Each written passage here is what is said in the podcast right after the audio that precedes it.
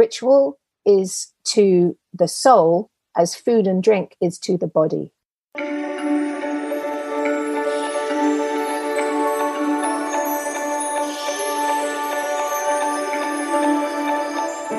Hello and welcome to the Lifefulness podcast. That was our guest, Tiu de Haan, who is a ritual designer, creative facilitator and idea doula.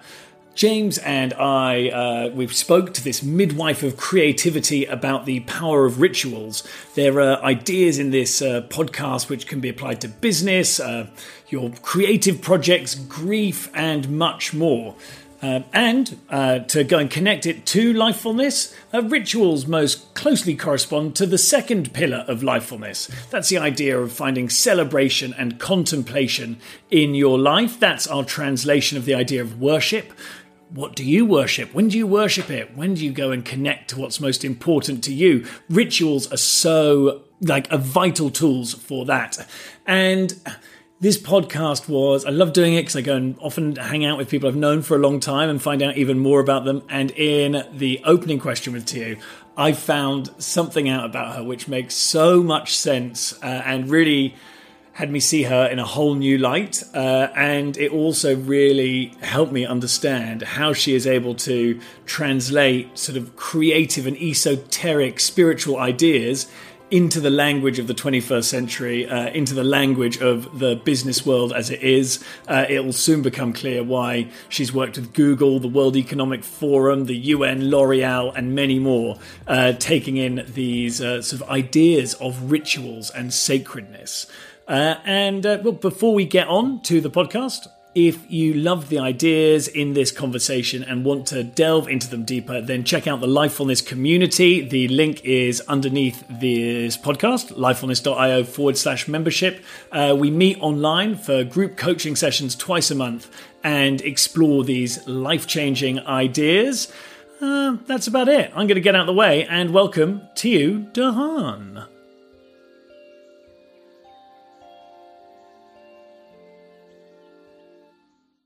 Welcome to the Lifefulness podcast. It's me, Sanderson, and we're interviewing Tiu de Haan, who always has got great ways of describing what she does.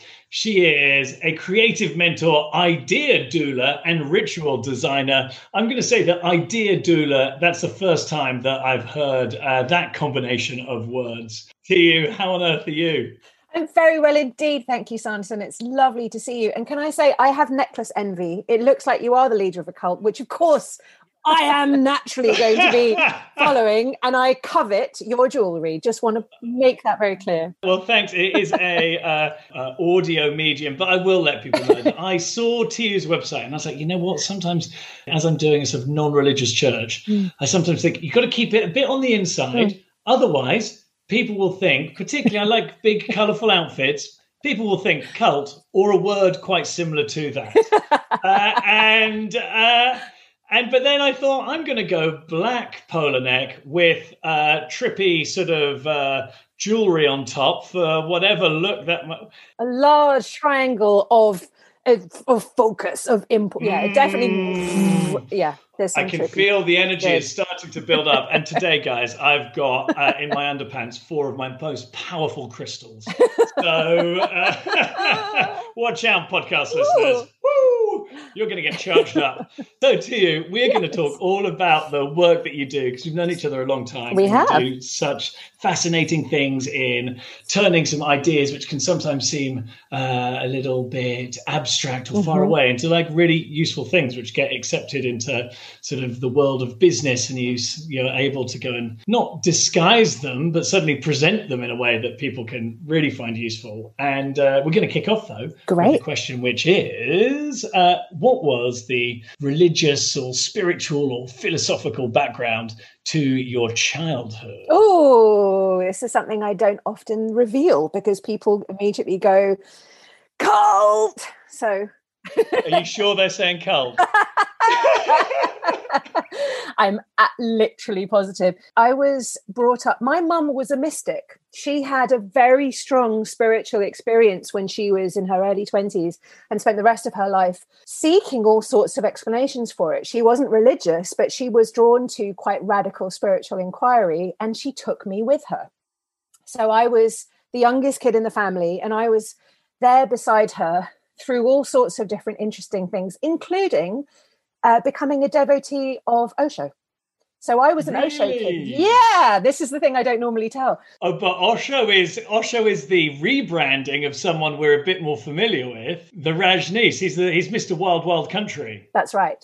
You've seen the Wild Wild Country series on Netflix. That was about the community. It wasn't about him so much as around the story that when it all went very wrong. And he was in the 80s. We were known by the sun as the Orange People, and it was. So there was. So I was at the age of 6, learned to meditate, learned to embrace my playfulness as a spiritual path. See, I have a very positive experience of it, I have to say. Not everybody did, but I was also. But lots of people did have really great experiences. Totally. Like you see Wild Wild Country, and just for a bit of context for our listeners, that like Osho was the name that the guy who people might know from the Netflix series Wild Wild Country, where people went to Oregon, I think, and then they went and built a whole commune, and then they got guns, and the FBI got involved, and people got poisoned. I wasn't involved in any of that. I just want to flag that up right now. And then he went and sort of rebranded as Osho. That's the sort of phase of his life. No, I was before Oregon. So I was a little... Yeah, no, I was a kid. I'm very old, Sanderson Jones. Okay. When I became a sannyasin, I was 6. Sannyasin is the name for spiritual seeker. And it was a choice. I was not in any way shepherded into it. I wanted to become one. I did. My mum did. My dad didn't. My sister didn't. It was a kind of, I was actively involved and actively engaged in it.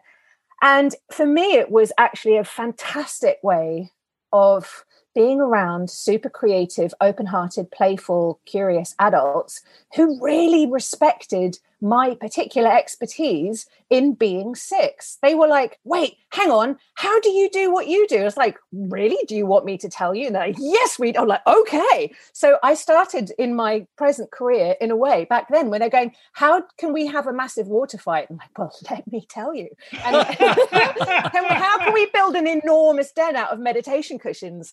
Don't worry, I can let you know exactly. And so I had this incredible experience of these very embodied, relaxed, physically engaged, loving, funny, smart people. This was my experience.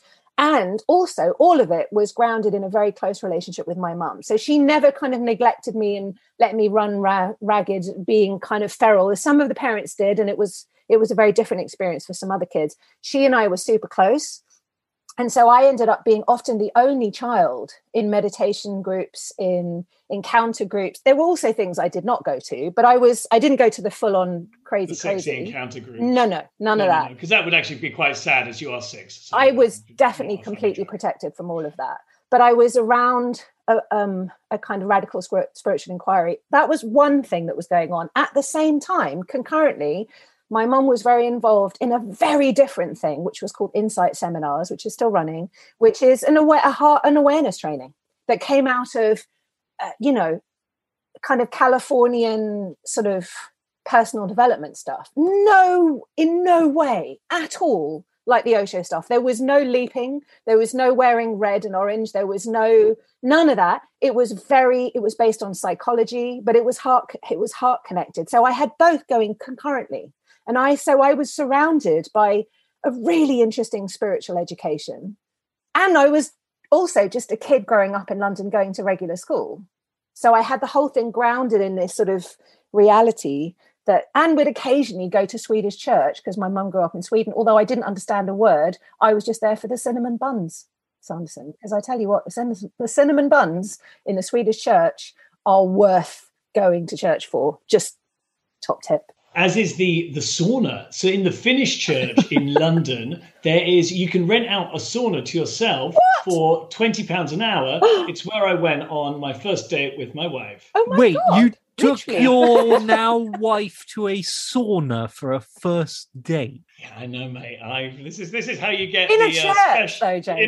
That's how you get the special triangle necklace. No, so she said she was going on holiday, and she's like, wow. And she was like, and she had to be in Sweden, and she was like, I'm really going to miss the saunas. And I just thought, well, you know what? There's I know a really good sauna, which let's go. I thought we were all going to be able to go. There'd be a group of us. And then I realized it was £20 for an hour. I was like, ooh, yeah, anyway, it was fun. It was weird. We ended up putting more clothes on as the date went on.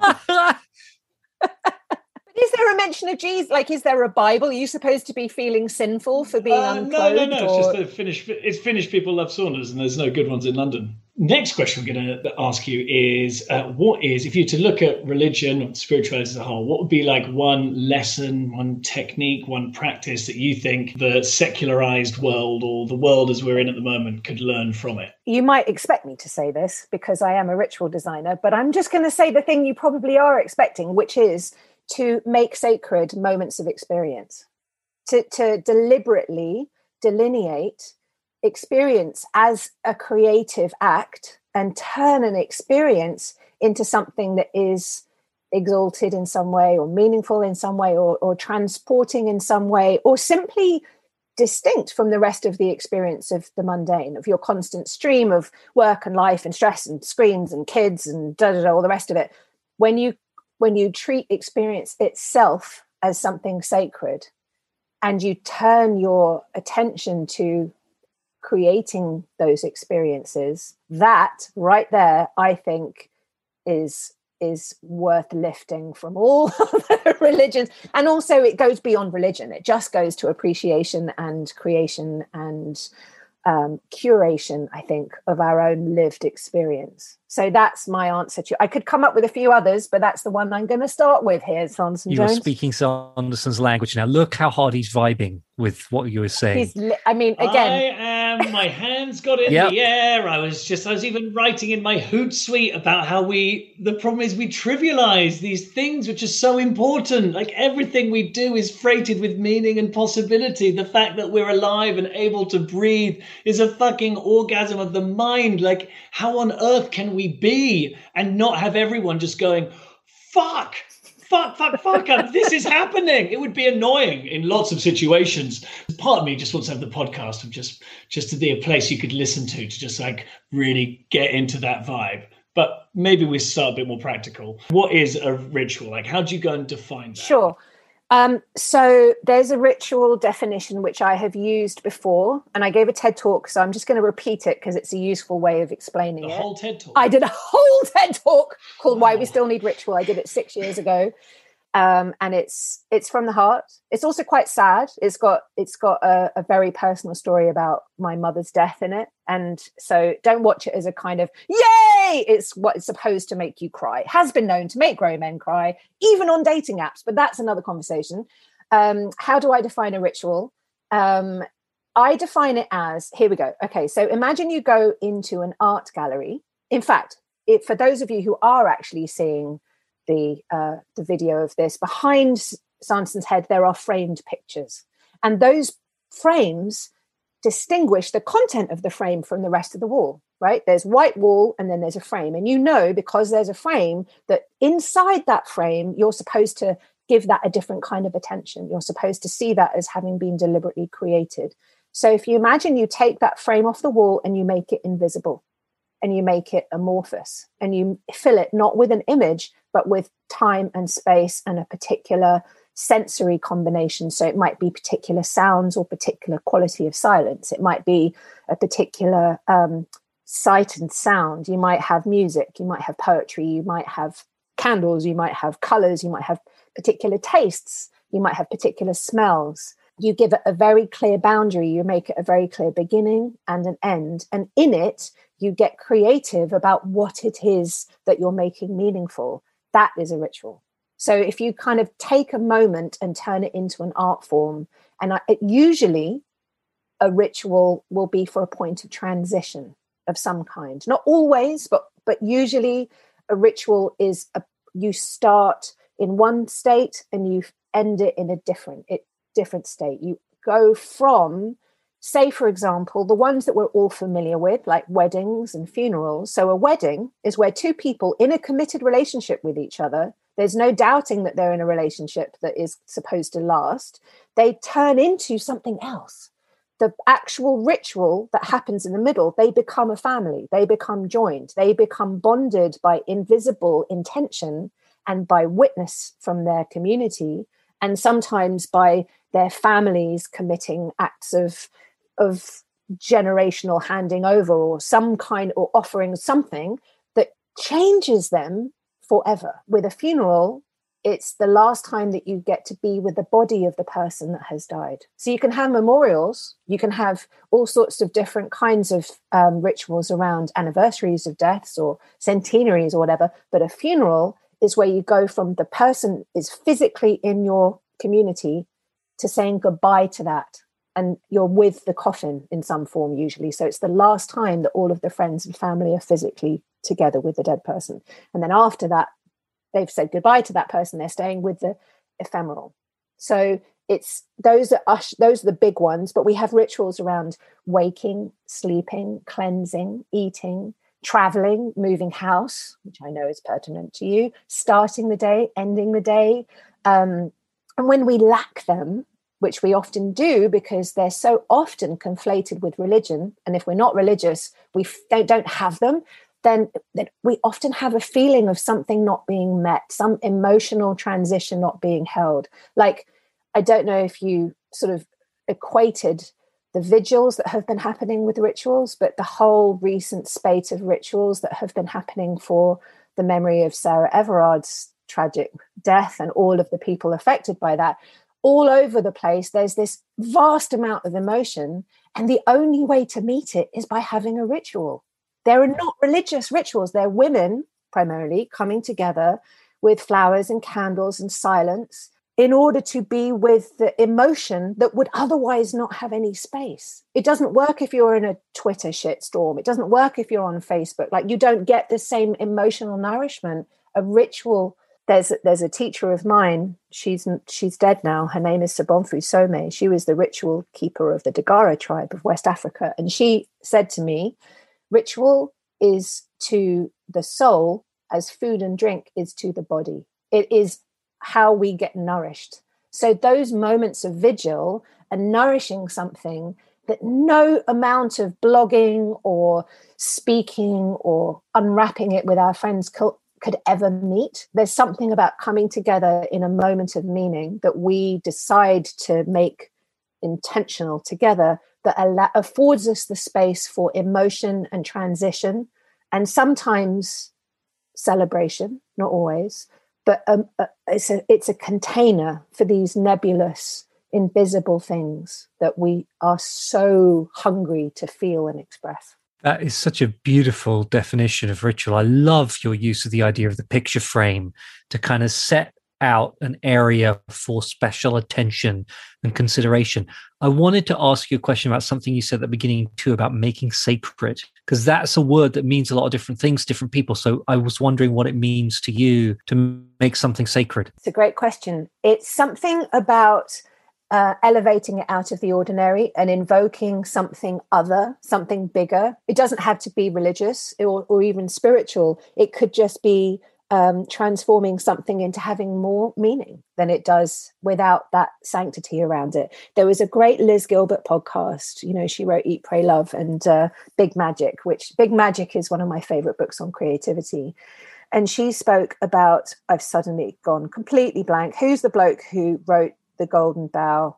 Anyway, one of the great teachers of our time, whose name has just escaped me, sorry, who basically in an interview said, in order to make anything ritualized, you just draw a circle around it. So take your watch off, put it on a piece of paper, draw a circle around the watch, and you've suddenly turned your watch into a different object. And that circle is an extraordinary idea. My transition from sleeping to waking, I'm just going to put a circle around it. I'm just going to make it, I'm not just going to go straight onto Twitter. I'm not just going to rush out the door. I'm going to put a circle around it, even if that is 10 seconds big, you know, you just make it so that you're putting something, specific answer to your question, the thing that you're invoking is the meaning and the intention and potentially the ineffable, the bigger idea or thinking behind it. It doesn't have to be a deity, doesn't have to be a tradition. So it could be the difference between going for a walk and going on a pilgrimage. It's not this, like, one of the things that I often have to grapple with when I'm talking about ritual, people always misuse the word to mean repeated behavior. They say, my morning coffee is a ritual. It's not. It's a morning coffee. My shower is a ritual. And that's one of the ways I describe the difference is when you're making something sacred, you're elevating it from a routine into a ritual. When you're giving it meaning and intention. And for me, sacred is to do with awe and vastness and something bigger than just me and my mundane reality. That doesn't have to be a deity. I don't have a god. I have a cat called Zeus. He's my personal deity. It's all about Zeus, frankly, basically. That's the number one reason why we wanted to speak to you, because you do have direct access to an ancient Greek deity. It's literally underneath the laptop right now. This is quite an interesting thing, because I'd love to get really practical on how, what does this look like in people's lives? You go into businesses, there's all manner of ritual. I see it more as a sliding scale than that's a ritual, then that's not a ritual. Because there's some which are sort of a bit more formal, then there's some which are informal. Around my shower, I always enjoy little finessing of it. I make sure that when I get in, that it is, I have the water on cold. When I also get out, the water is also cold, and I have that for quite some time. I do that whilst I'm striking my body and might be screaming as well. Not so super hard, but it's pretty weird. My wife's sometimes on a work call already. People upstairs have been known to say, why did you scream in the shower? And I see the one about, and at the end, it is about just celebrating life and just really coming into awareness. And it becomes symbolic of the act of making meaning. I do this in this place as something to make meaning. And then the physical sensation of being cold does health things, but it also goes and freezes your mind, literally, but goes and just gets you into the moment. And there's bits which I do more or less on various days. I fucking love it. Sometimes I get out of the shower and I haven't done the cold bit, and I'll get back in the shower, even though I'm quite dry, to just go and do that because it is very meaningful to me. Where would you put that on the ritual? I'd say that's ritualized versus non-ritual. For me, the bit that matters is the meaning that you're putting on it. If you're making the cold water and the slapping and the shouting and the freaking your wife's Zoom call people out, the point of it, then that would be, to me, the piece that would potentially be the ritual. Just having a kind of face slap, that's not a ritual, that's a routine. So it's the meaning that you put in it. So there's, for example, there's a grief ritual which you can do in the shower, which is quite this is a useful one to throw in just because it's an example. When we have a huge amount of pent-up emotions, which most of us do at any given time, and not really any kind of societally acceptable way to release them, this is a piece of kit. Actually came from Sobonfu Somé, who I name-checked before. She taught this in one of the things that I did with her. You take into the shower with you a bowl, and in that bowl you put salt water. And as you're having the shower, you express any emotion that you need to express, including crying or raging or ranting or grieving or anything. And as you do it, you're doing it at the bowl. So as you're having the water rinse your body clean, you're letting the emotions come out. And at the end of your shower, you pour the water in the bowl away. And that there is perhaps a delineation between just having a shower when you're feeling crap and having a cry, and turning that bowl of water into something which takes it away, which gives you release. So in answer to your question, it definitely sounds like a ritualized shower, but the more meaning you put on your yowling. There's a lot of meaning gone into it, yeah. So, yes, but that's where the difference is. It's like the difference between wine o'clock, which a lot of people think of as a ritual, like end of the day, crack open the bottle of wine, and having Holy Communion, where those that believe think they're actually drinking the blood of Jesus Christ. And that is, you're just drinking wine. But wine o'clock is a ritual, it's called a ritual and it's not, it's a routine. It may indicate the end of a working day or the start of girl chat time, but that's not the same as having communion. Do you see what I mean? It's like, it's a shame to kind of conflate all of these things into one. And also brands often do that to try to get you to engage in repeated behavior that you associate with a product. And you get brand rituals, which are not, they're just routines. Now, what would be some things where some really common rituals, and obviously different people are going to have different meanings and all the rest of it, but like, how can people make this happen in their lives? Okay, so in business, one of the things that often happens is we don't actually have a meaningful connection with the people we work with. We often we crash into meetings full of stresses and strains and difficult things that are going on. And 80% of ourselves is outside the room, or maybe more or less. But, you know, you're not actually connecting. So there's, when I have worked with teams, my own teams, I have always had a policy, quite a strict one, of putting quite a chunk of time at the front for each person to be able to share uninterrupted, without feedback or conversation to come out of it, about anything that is going on in their life, and to understand that there is a complete confidentiality within that, and time it. 3 minutes is enough. 8 minutes if you're doing really intense work, like if you're working in a kind of in something that is quite heavy and you need some more space. But if it's just doing what you're doing, 3 minutes. I'll do it with absolutely everybody I work with. And it's 3 minutes of uninterrupted time just to go, this is what's happening. And often what comes out in that time is, actually, I had a really bad night's sleep, or my granny's really sick, or I think I might be falling in love, or I'm really full of sausages, or something that is any number of things. All of the above. Living large. Or my kid is sick and I'm stressed about it, or I'm really excited because da, da, da. And when you can share all of those things, when it comes, having spoken it, you basically start the day with everybody going, oh, actually, okay, do we need to handle the fact that you might need to go and deal with your sick kid? Or is your granny all right? Do you need any support? Or how exciting, show us who you're falling in love. You know, there's any number of things that can then later in the day inform how you manage your life. But if everybody has the permission to be that open and you structure it into the beginning of something, you're starting in a way that allows for more authenticity and connection and humanity in whatever the task is that you're about to go and do. It's quite an ask in terms of time. For me, depending on the kind of work you're doing anyway, for me, it's absolutely crucial. I know in the past you've done celebranting, or really a lot of this stuff. There are certain activities which sort of like, in inverted commas, work. And then what you can do is then go and bring different meanings onto them, which I think is like something which is, for instance, if in a company which is like, we're all about transparency, you can start that and say, well, actually, like, I really think it's like, it's about transparency. And if it's like about connection, you can go and like actually be really flexible about, you know, from your company values or whatever it might be that you want to bring about, and then go and find like some sort of like ritual mechanism which works and will help you accomplish that. Yeah. The other thing that I think companies often don't necessarily do is give clear endings to things. Like, you might come to the end of a project and you might feel like you had this huge thing, and then you just quickly go straight on to the next one. So I quite like a Viking funeral. I'd like one too. That's what I want. So, but Viking funerals for ideas or for projects or for chapters or anything. So you literally set fire to shit. I mean, you can make a paper boat. I have done this for my own business when it was in transition. Have you shot a paper boat with an arrow? No.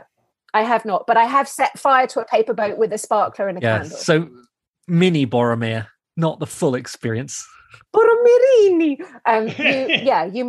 You make a boat out of paper that is, if you like, decorated with the words of whatever this thing was, and you can take it down to the water and you stick a sparkler in the top and you go, that was intense. It is now done. What do we learn? What do we not learn? You set fire to the thing and you watch it float off. It sounds silly, but it gives you a punctuation in the constant stream of stressful work life. And if you don't have those punctuations, you don't ever stop and pause and reset and recalibrate. And also rest sometimes is necessary between things, but that's another conversation. But you have these moments. And also a funeral for a bad idea. I like that one. If you've had ideas that you've never really let go of, but they're lingering around like a bad smell, have a funeral for a bad idea. Go, that just really shouldn't have happened or didn't happen, and Anyway, let's say a few words. Let's stand over it. Let's bury something. Let's set fire to something. Let's. What's the bad idea which is ticking around your mind at the moment? I don't have any. You never has bad ideas. Bad ideas. No bad ideas in brainstorming. That's the one thing you learn. She's an idea doula. She doesn't have bad ideas. She loves them all. I'm an idea doula. Yeah. But no, but to that point, so that's a really, so I do have bad ideas, but they tend not to come into being like that. So and you abort them, basically. But no, but honestly, I mean, we're joking, but this is kind of what I do. So the way I work is, when an idea occurs to somebody, like it could be, I know I want to do this podcast, or I think I want to start a business, or I have an idea for an album, or I want to write a novel, I want to do something. There's a period where this idea has all sorts of bright, shiny possibilities, and it's almost hovering around the ether, and it doesn't necessarily come through into reality. Okay, there's a period where ideas, I'm sure that you've had plenty that have not come into the world, because often it's as if we're being visited. They're almost dreamlike. You have this kind of, oh my God, that's genius, and then poof, and it's gone. So the trick is, if you are visited by one that you want to energize, that you want to bring into the world, it could be any number of different things, and and I do follow through on this idea of going, it is visiting you. So you are being visited by a conscious entity that is showing up as an idea. I mean, obviously this is not literally true, but it's the way I work with it. So this idea lands, and then it's up to you to create the fertile space in which it can grow and become what it's supposed to become. And your job as the creator is to be the womb, if you like, or the garden for the seed to sprout in. You're not the seed. You're not the baby. You're just going, what do I need to do to bring you into being? And you create the conditions that will allow it to grow and thrive. And our job as creators of any kind, I think, is to be really good hosts to our ideas, and to get out of the way, and to let them come through us and out into the world, and to be good parents, basically, to these creatures that want to come into being. And sometimes we thwart our own progress by getting in the way of it, or we don't give it the nourishment and the space and time and energy and healthy sunlight that it needs in order to thrive. We stop our flow, and it dwindles. If you're not giving it the energy and space and time that it needs, it will not come to pass, and that's okay. But sometimes it's not okay. I mean, I think there's something fascinating for sort of people like James and myself and you, and maybe some people listening to this podcast, or maybe right now you're just smashing your head against your phone and wondering why on earth you subscribe. Don't do that. Your phone is expensive and your brain is fragile. But I think that creativity is one of those places where the language of spirituality, the muses, these ideas, like when you've got an idea, it feels as though it is something which is outside you. Sometimes it just suddenly turns up, and so those things where you go, and for some people it genuinely will be they will think that it is a conscious being sort of visiting them, but it can certainly feel like that. And one of the reasons I think it's really useful to go and look at spiritual practices and try to learn from them is that what they've done is like allow humans to get in touch with creative spirit, which is within us. This is my secular reading of it, of like these things. If you do these practices, you will learn to develop.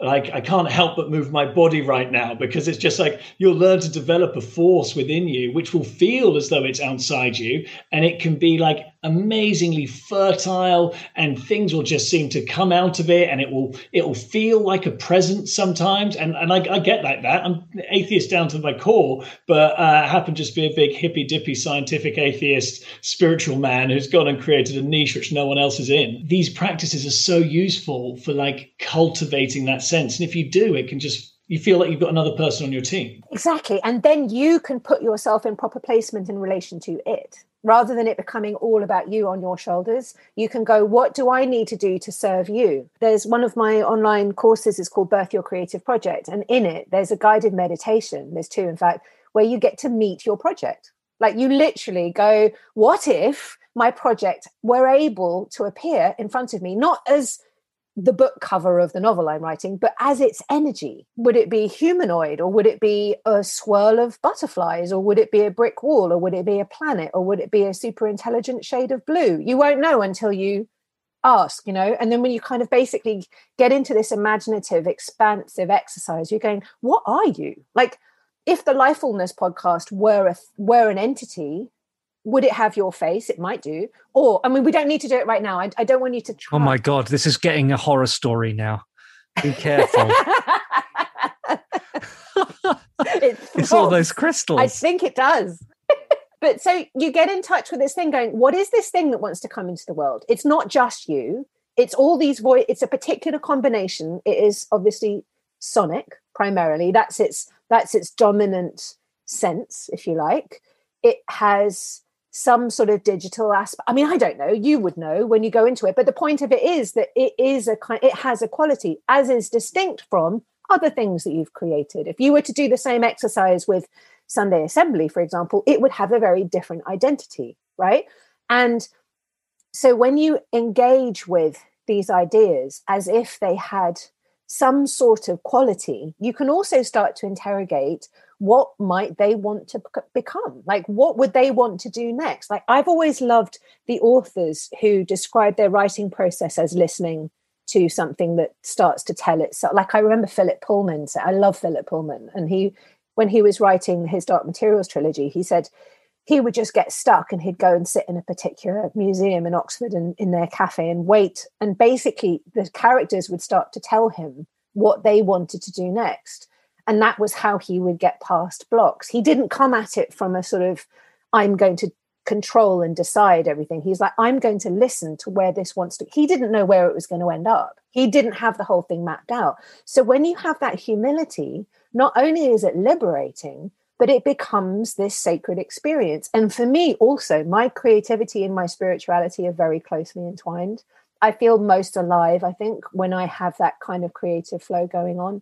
And it's, I don't have a religion. So for me, there's something about the aspect of creation that is both humanoid and natural and vast and beyond our understanding, all go right the way through, from you making a podcast through to galaxies being born. It's the same sort of essence, right? So for me, those things are where my engagement is, and my personal creativity has changed a lot over the years. I used to be a musician. I used to be a singer-songwriter. I don't make music anymore. I've done various different things, but now my medium is these moments, these experiences. I don't narrow it. I haven't written a book, you know. But I probably will one day. But they haven't kind of narrowed down into these tight things.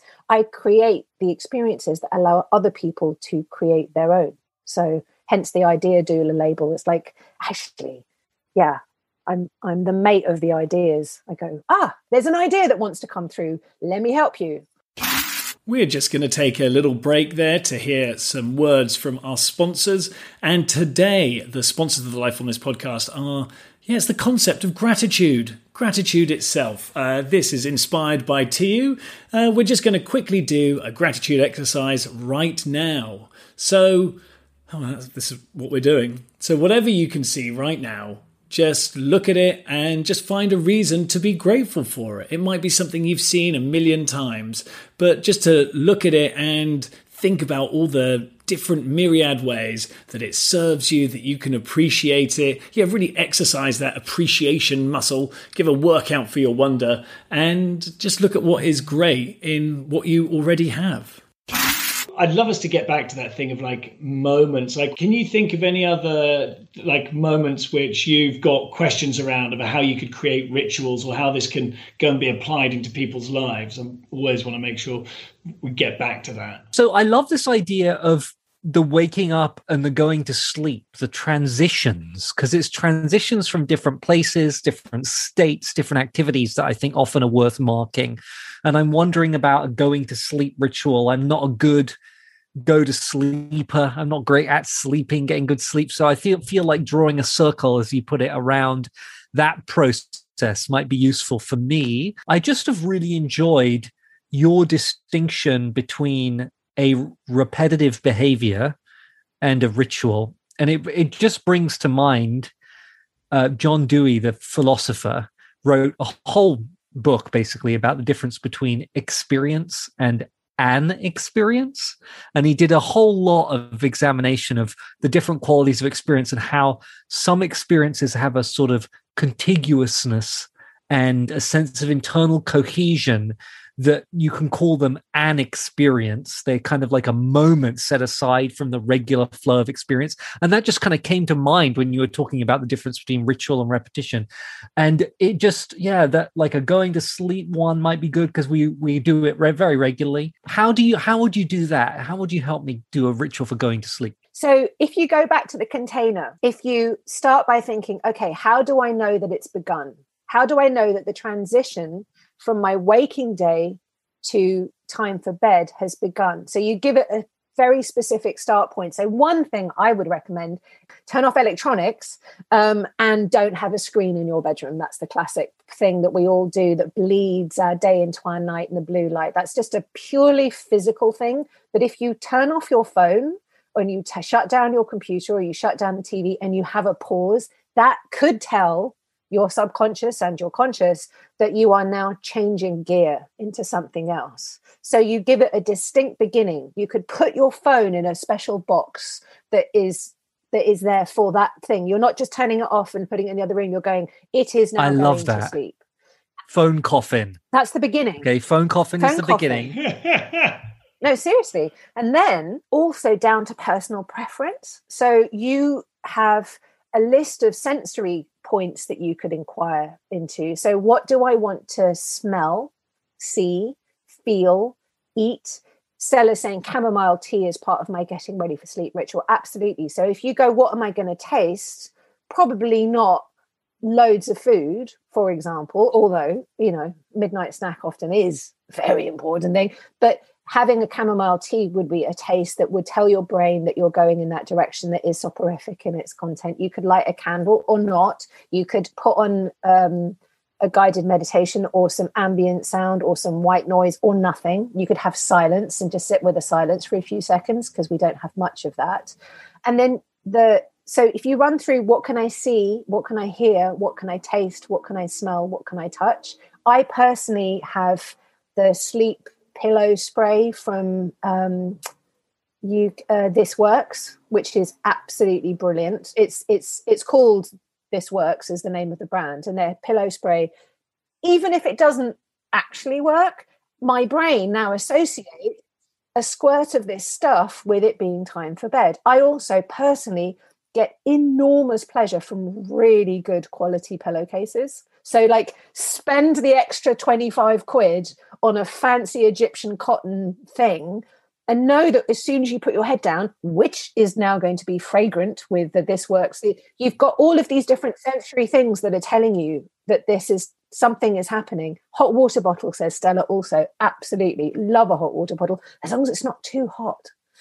Because if it's too hot. And also keep Zeus the cat out of your bedroom, may I suggest, because at 2 o'clock in the morning, he goes crazy. So there's that. But so what you're doing is you're scanning, you're running through. What can I see? What can I hear? What can I smell? What can I taste? What can I touch?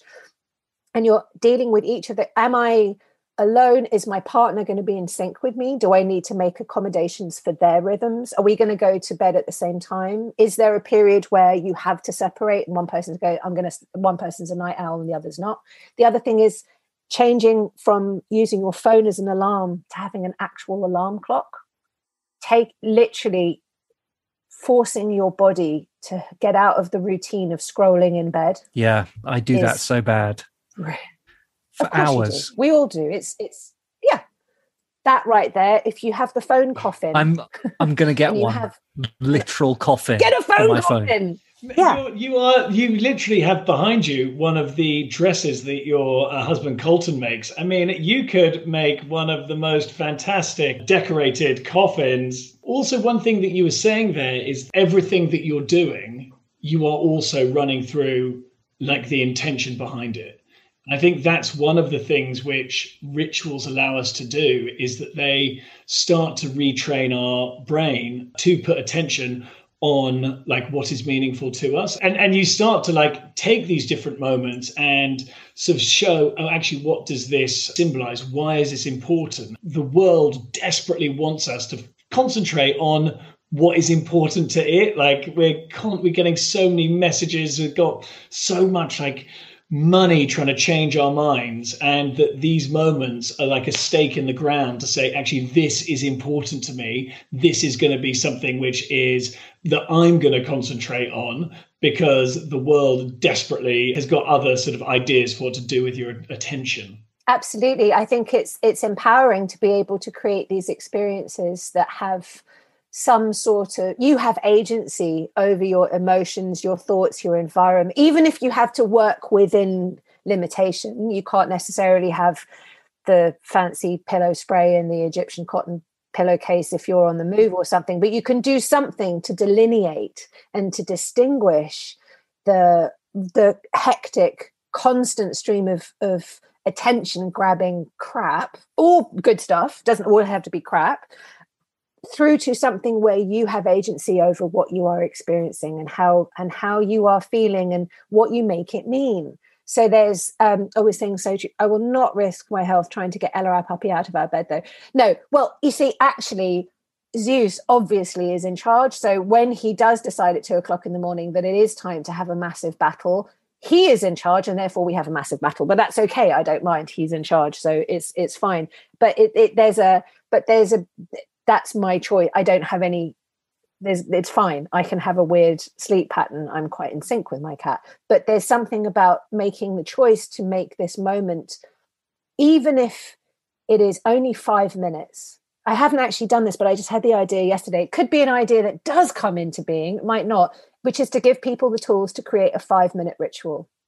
So to go, what do you want to change? Like, where do you want to apply this 5 minutes in your day? Is it taking a break from work? Is it going from one task to another? Is it going from being physically still to being physically active? Is it going outside? Is it connecting with another human being? Is it connecting to yourself? Is it having a different relationship with technology? Is it appreciating more food? Is it any number of different things can be ritualized, and go, okay, pick a thing, and then here's the kit. Like, here's your, what are you going to hear? Okay, is there a track that means every time you hear that song, this tells you that you're going from this state to this state? I have some of those. I have playlists for different kinds of emotional shifts. What do you need to, like, is it a double espresso and some nosebleed techno? Might be, right? No judgment. You might need to be going into a different zone that requires that kind of thing. Or is it expansive ambient white noise with a chamomile tea? You know, you get to choose, and you can have loads of these during the course of the day. I also have it on walks. There are different walks that I do that have different kinds of ritual attached. So I have a gratitude walk, which there's a guide for it. If you sign up for my very infrequent updates, you get a little 6-minute video on how to do this. Essentially, it's about going for a walk, and for 20 minutes, set a timer, and while you're walking, just list what you're grateful for out loud or to yourself, but nothing else. And when you're doing it, you can be grateful for, you can list what you're grateful for in the bigger experience of your life, or what you're grateful for on the walk. I'm grateful for that excellent berry. I'm grateful for the fact that I can go for a walk. I'm grateful for my trainers. I'm grateful for this very strange little bit of street art that I've just seen. I'm grateful for the fact that you can do it with kids as well. That's the other thing. It's kid friendly. And it turns your 20-minute walk into a completely different, you literally feel totally transformed at the end of it. It doesn't take long for you to get quite giddy with your own gratitude. And that's a ritual. That's not just a walk. That's a ritual that allows you to shift your experience, your sense. The thing I'm loving about this, and that I'm taking away from it, is the importance of being more intentional about how we frame our experiences, and just the value and power of intentionality in living, so that we're not just moving through zombie-like through our lives, but actually thinking, what does this mean for me? How could I make it mean more? I really just love that shift in the way we're looking at our own experience. I think it's very powerful. Thank you. It's such a pleasure. And it goes on the back of starting with mindfulness, like we began this whole call with a moment of becoming present.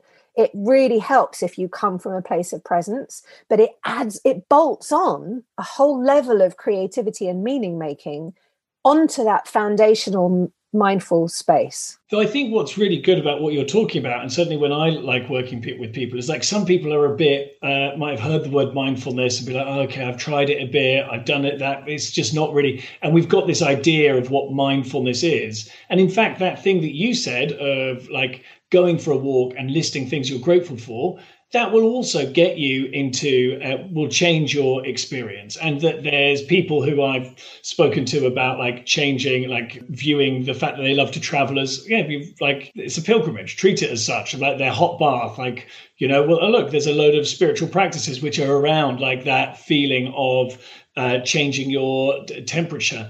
Allisthemia, I believe, is the changing of your temperature and sort of internal sensations. Very impressive, Sanderson, with that learning, that very wisdom. Well, you don't get this pretentious cult triangle for nothing. You actually get it at the end of a 7-part, £10,000 course, which is just one level. Pretty much anything that you do and you enjoy doing has the potential to be ritualized because you're doing it, if it's your hobby, whatever it is, because it's chiming with something which is really deep and important. And because it's so often sold as a commodity, as a product, like we sort of trivialize it, and we like, and in fact, like exactly what you're saying, we've got to sanctify it. We've got to go and say, this is super important, and then have fun. And we can just do whatever you like. Just try it, give it a go, like whatever it might be. Go and think something, jump on one foot, like dick around. It doesn't have to be so serious. No, but it does. It can be totally ridiculous and bonkers and daft. And if you want to also apply the same thing to difficult things like grief, like the vigils, like it also, that's the thing. It fit you, part of the list of questions you run through, not just what can I see, hear, taste, smell, but also what is the most important thing? What is the emotional meaning behind this thing? So you can go, today I need to get in touch with my playful, creative, free thinker. Here's how I might do that. And then tomorrow I might need to connect with the collective grief around this situation that's going on. How do I do that? But the questions are basically the same. The content varies according to where you're at or what you need to do.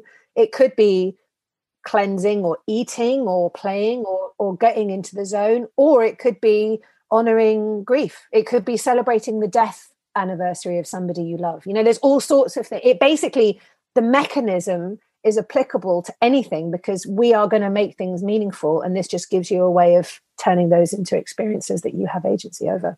Well, what a wonderful place to leave it. TDH, idea aborted. No. Sorry, no. Did I get the name wrong? Okay, idea doula. Thank you. My bad. We won't edit that out. Where can people go and get maximum TU full fat de Haan? Full fat de Haan is available on, so my website is myname.com, tiudehaan.com, and on that website, on the homepage, there's actually a free rituals for self-care class that I started to give away at the beginning of the pandemic. That is 90 minutes. It includes 8 different things, one of which is the shower one I mentioned, but it also comes with the ritual design checklist that takes you through all of the questions that you want to use in any ritual design. So that's free. And I mean, it's ridiculous. And there's also the gratitude walk thing you can sign up for. And I'm pretty active on Instagram. So my Instagram is Tiu de Haan and then digit 1. Those are the 2 main places I would say to find me. And there's a TED Talk. There's tons of free content on my website. There's, if you go on the Explore tab, I was doing lots and lots of things for psychology. So there's tons of videos. There's loads of things. There's masses of free stuff. And there's also paid courses. I'm also doing a seasonal 4 seasons thing because we don't celebrate the seasons, right? And at New Year, we write maybe New Year's resolutions and then we forget all about them until the following January. So I offer a seasonal thing. You can join live or do it as a recording where you get to process what's happening and judge your year or create your year by moments. So it's all about all the different moments that define your experience as opposed to the goals or the metrics that we usually use to keep track of where we're at. It's like, anyway, That is amazing. Tiu, thank you so much. You are wonderful. I am so pleased that we were able to get you on, and I just know people are going to love your wise wisdomnessfulness. Such a pleasure, Sanderson. That was truly wonderful. Thank you, Tiu. It's a pleasure to meet you. Really great convo. Such a pleasure. Hey, thanks so much for listening to the Lifefulness podcast. Don't know why I have to say that. You know what you're listening to. That conversation with Tiu is now sort of about 10 days old. It was quite weird. I, due to some administrative cock-up, thought that a different person was speaking, and she was able to come in very quickly, and I'm delighted that she did. So wonderful to go and hear from her and learn from her. But yeah, generally things on the Lifefulness project are going well at the moment. I've got these 2 interns working. They're on a placement from university. This is all ethical and above board. And then I'm actually going to have some more people who are going to join us as part of the government kickstart scheme in the UK. So there's going to be 3 people who are going to be influencers for good, positions which are hired by the government, which will be great to have them. So they're going to be taking the ideas that we hear here and sort of go and spread them around, which is really fun to think about that. Right now, I'm in a room surrounded by boxes as...